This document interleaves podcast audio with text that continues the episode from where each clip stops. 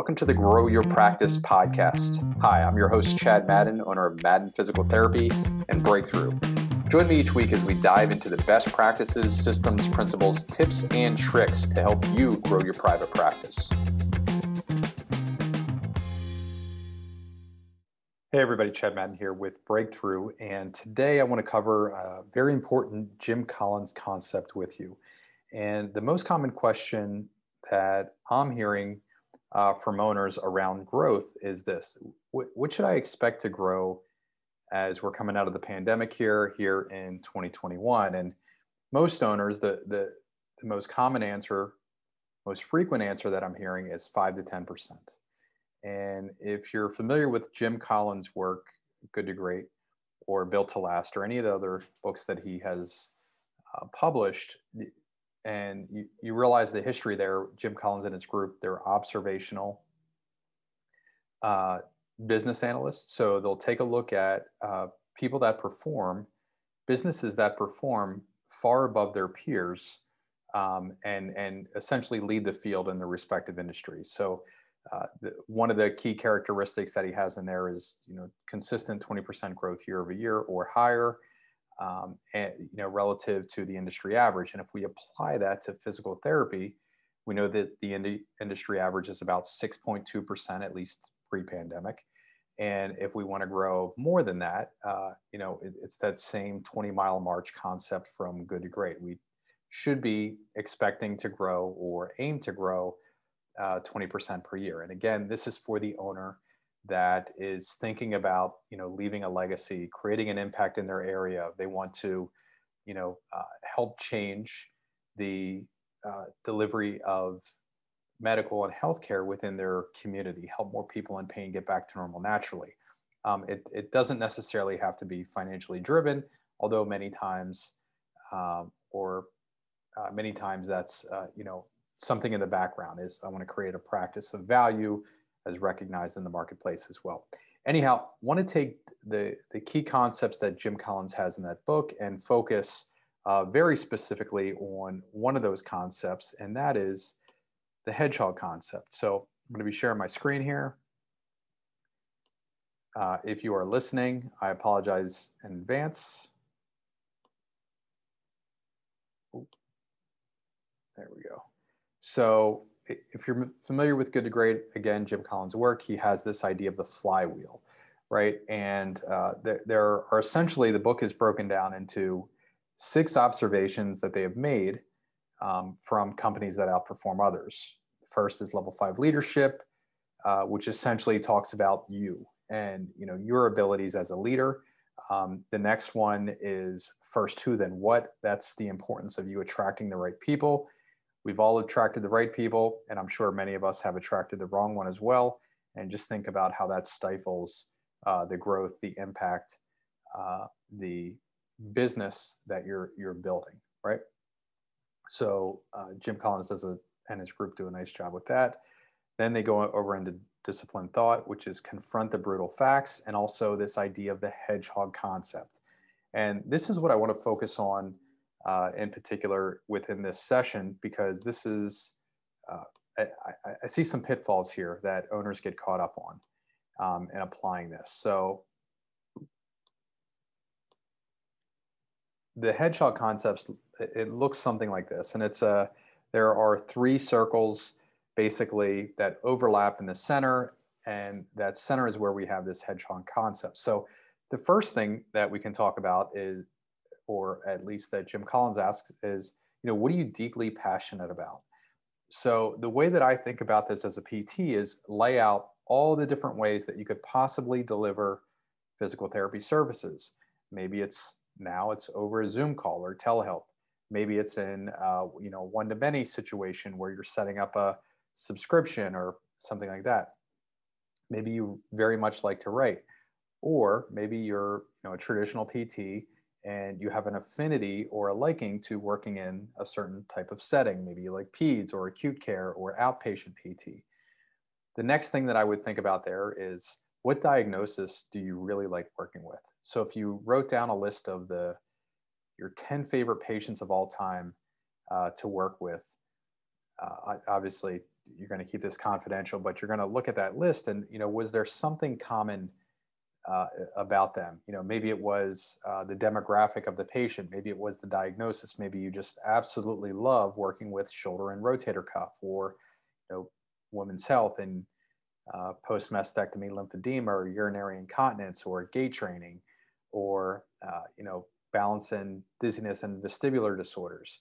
Whatever that may be, you should identify that for yourself, and if you're an owner, your group. So that's that first circle. The second circle, and the lower left-hand corner, if you can see this, is what you can be best at in the world, be the best in the world at. So the key thing is here, and if you go back to the Good to Great book and you read about this, it's what you can be the best in the world at. So it may not be today, you know, maybe you're not the #1 expert in the world today for rotator cuff and shoulder problems, but it's something that you could be the best at, right? So, and you're probably gonna, you know, wanna set something up long-term. Obviously, if you're a new grad, or, you know, you're only a few years out of school, it would be very difficult to say, you know, today I've done this lifetime of research 3 years into my career, and therefore I'm the best at it right now. And Jim Collins gives you an out. He essentially says, well, you know, it's not today, but this is something that you realistically could be the best in the world at. So, you know, for us, the way that we looked at this at Madden PT is we changed it to our area, because, you know, even though we have done some pretty cool things with SI joint, and I've had people fly in from all over the country here to Harrisburg, which is really, really cool. And, you know, it's basically cocktail chatter more than anything else. The real question that we asked ourselves in terms of business planning was, what can we be the best in our area at? And for us, when I first opened up and was 2 or 3 years in, that was back pain. Now, there are some reasons that we decided on back pain, and I'll share that with you here in a little bit, but you want to go through that yourself. You know, what, for example, if you know, your area, if your practice, you're working in a practice and you're seeing a ton of rotator cuff patients and you don't really want to study that, you find yourself studying more spine care and reading spine research, then, you know, that would be something that you're not deeply passionate about, rotator cuff, and you're not going to be best in the world at it because you're not really studying that, right? So just think through those concepts as you're building your business. And again, we just narrow it to Central Pennsylvania. We just want to be the best in our area, or the best known in our area for very specific diagnoses. And the third circle that is in here is what drives your economic engine. So, and this is a key one because it's easy to falter here. And this is probably the area that I see therapists failing at when they're doing their business planning. So if, for example, you know, at one point we had a women's health program here in my private practice, we were doing urinary incontinence and also post-mastectomy lymphedema, saw some scleroderma patients in there as well. And we had an excellent physical therapist and she retired, right? So we were trying to find a replacement. And during the looking for the replacement, I happened to take a look at the economics of the program because I found that we were investing a lot of time and thought about how we're going to keep this program rolling. And for us, you know, the average incontinence, urinary incontinence patient was coming in for 4 visits. Sometimes they had an underlying pelvic or a lumbopelvic issue that we would address in PT, and that may be another 8 visits on average. But for the most part, that average number of visits was 4 to 5. So very low, our lowest income per plan of care. The next thing that you know, we looked at within the program is, you know, what's our capacity to expand this? The attendance rate wasn't the best. You know, it wasn't really something that we could build our business around. And if I was honest, trying to keep it going was a bit of a distraction from what really was our main thing, which was outpatient orthopedic care, specifically lumbopelvic issues, and also shoulder, right? Rotator cuff and shoulder problems. So they were our two wheelhouse that we were deeply passionate about. Our therapists were deeply the most passionate about. We could possibly be the best in the world at that. Our therapist on staff had either been published or they were teaching on a national level, other physical therapists, how to treat those problems. We had an excellent reputation within the community for getting positive outcomes for those diagnoses, and they drove our economic engine. We could see them and still keep our doors open. So that became our focal point. And if we want to continue down the path of the three things that get in the way for physical therapists applying this, number one would be what I just mentioned there, the ignoring the economics. You know, if you're only seeing balance and dizziness, vestibular BPPV patients, VOR patients, vestibular ocular reflex deficit patients for an average of 6 visits, and you know, it's not possible for you to build a business around that. I would not transition my whole business around, you know, that's not my hedgehog concept. That's not one that we can build our business around. And really, hopefully by this point, I've talked enough about the book that you go by and the book and you read that chapter around the hedgehog concept, but it's in the book. Very quickly, Jim Collins goes through, you know, there's the hedgehog and the fox. And the fox can do a lot of different things. It's very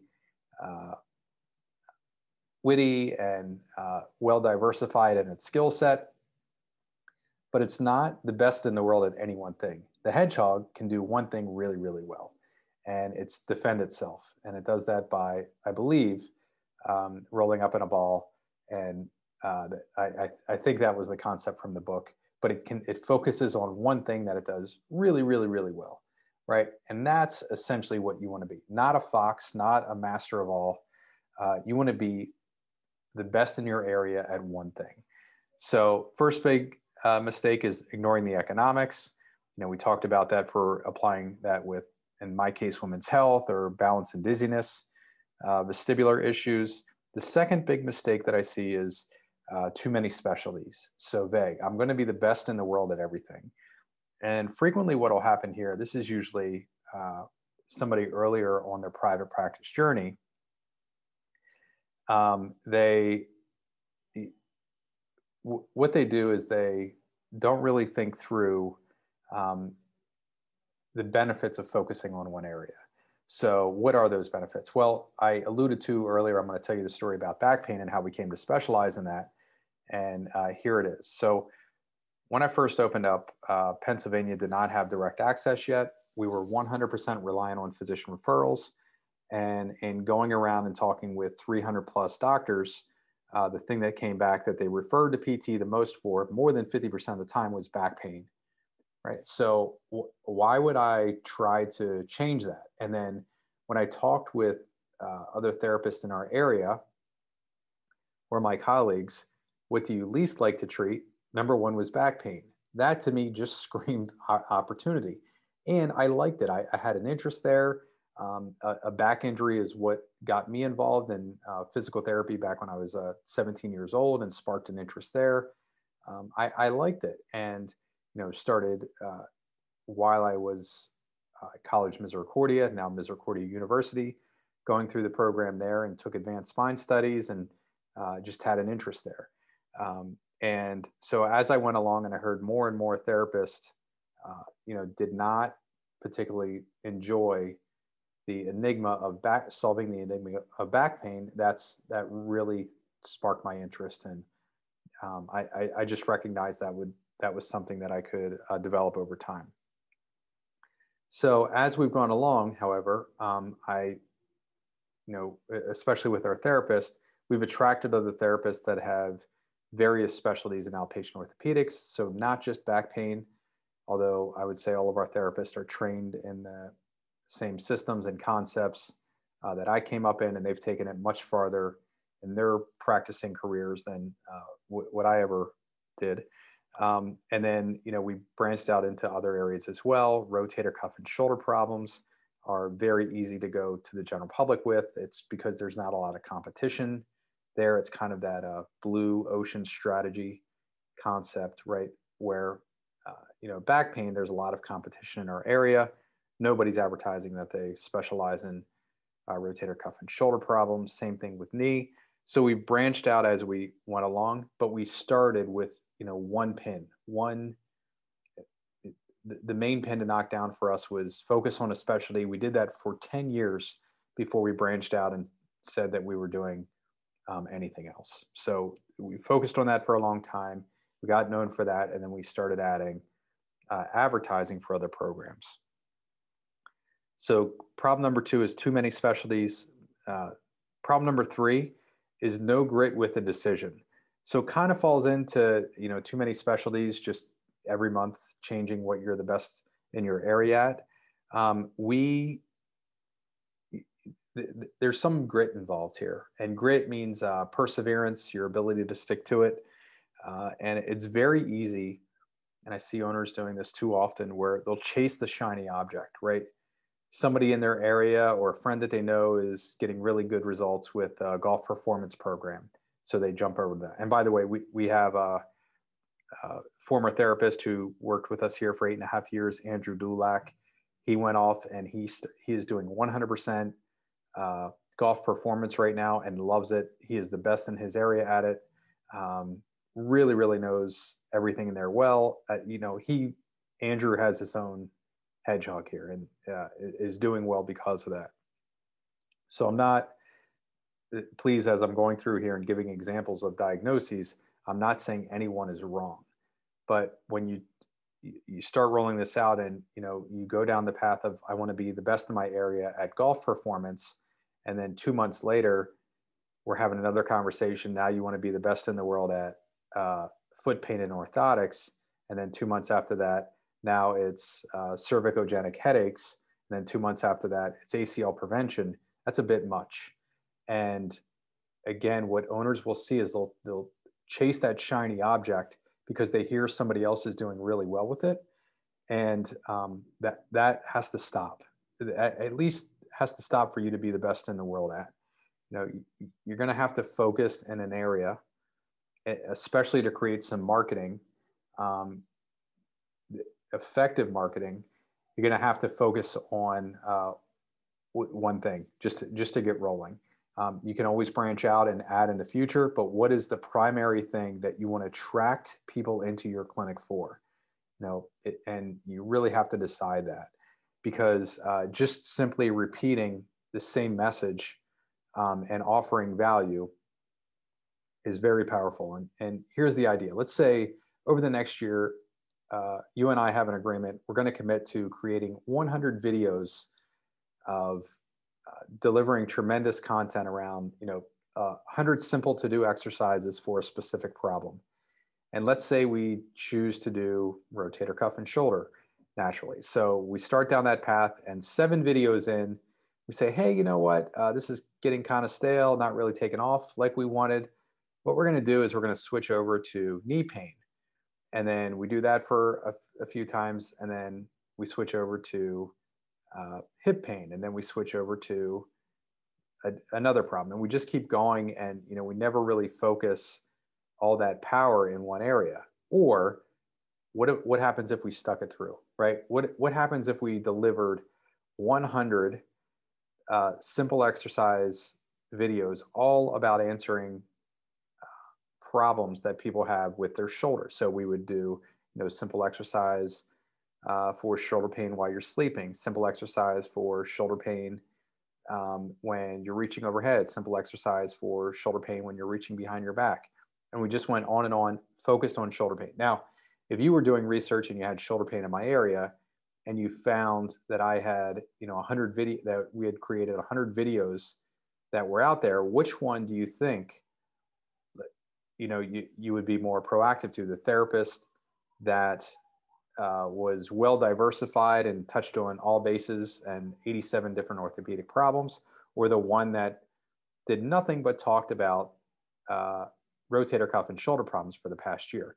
I know which one I would go to, right? If it's you or your kids, you'd like to see a specialist. It doesn't mean you can't see back pain. It doesn't mean you can't help, you know, treat somebody with a lymphedema issue or another problem. It just means that you've identified what your specialty is and you are maximizing that and focused on that in your marketing. Again, what will happen occasionally is somebody will take a look at us, you know, right now, or just as I'm recording this, we're right around 1,400 visits a week. We have 6 locations, about 20 DPTs, and somebody will say, yeah, but you know, you advertise back pain and rotator cuff and knee problems and arthritis on a rotation. Well, we didn't start like that, right? We started with this Jim Collins concept long ago, focused on one thing beginning, you know, back in 2003, 2004, and then expanded from there. That's what I believe you should do as well. And then once you become known really well for doing one thing, if you want to add something else and it doesn't distract and it answers, you know, those other questions, you and your group are deeply passionate about it and it drives your economic engine, then fantastic. Feel free to add it in. But right now, if you haven't done this already and you're scattered and your marketing message is scattered for too many different things, it's time to focus on one.